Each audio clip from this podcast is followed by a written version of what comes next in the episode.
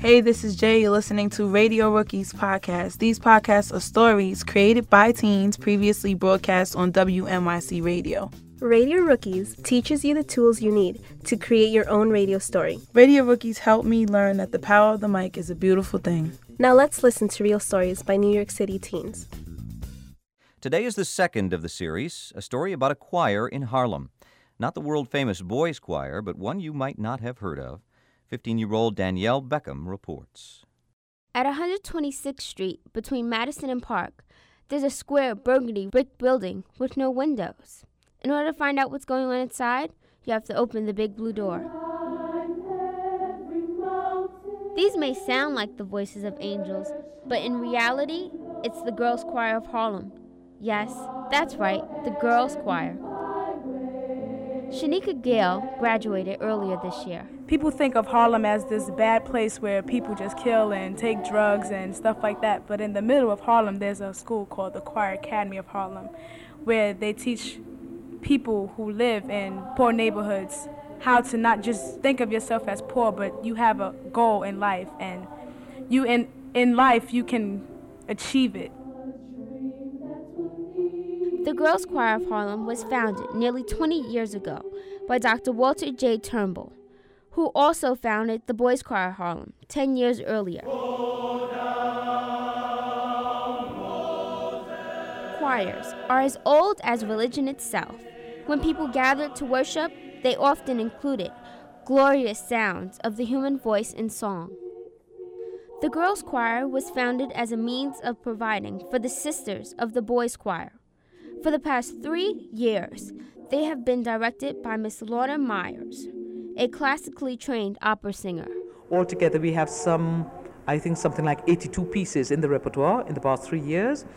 Uh, we made our Lincoln Center debut in November of 1997. Miss Myers tries to be a positive influence on the girls, not only in the choir, but also in their personal lives. That's what Miss Myers is here for, not only to conduct, but to also teach us how women are to conduct themselves into a community where people don't appreciate what African American women do in this world.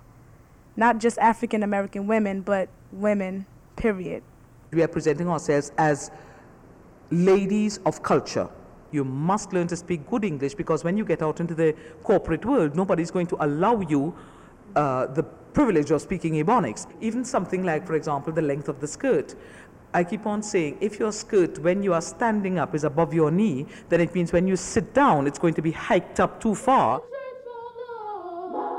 The choir is a family away from home. For the girls, it's a sisterhood. You may have to work very hard, and you may get tired, and you may get annoyed and you may not like Miss Myers, but in the long run, it will help you. Gaining such an experience can leave a lasting impression on the young adults fortunate enough to attend the Choir Academy of Harlem. Most of them, like Shaniqua, cherish and hold on to memories of the family atmosphere for the rest of their lives. The choir is such a relaxed place where you can just let your tensions out in singing or playing piano or dancing or just learning in our community, we have to tense ourselves back up. But the Choir Academy of Harlem and my community, two totally different worlds.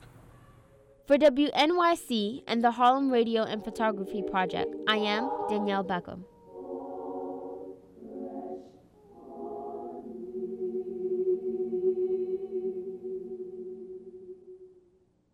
Radio Rookies is supported by Bay and Paul Foundations, Con Edison, Fred L. Emerson Foundation, National Endowment for the Arts, the Margaret Newbert Foundation, New York City Department of Cultural Affairs, the New York Times Company Foundation, Rockefeller Philanthropy Advisors, Helena Rubinstein Foundation, and Time Warner.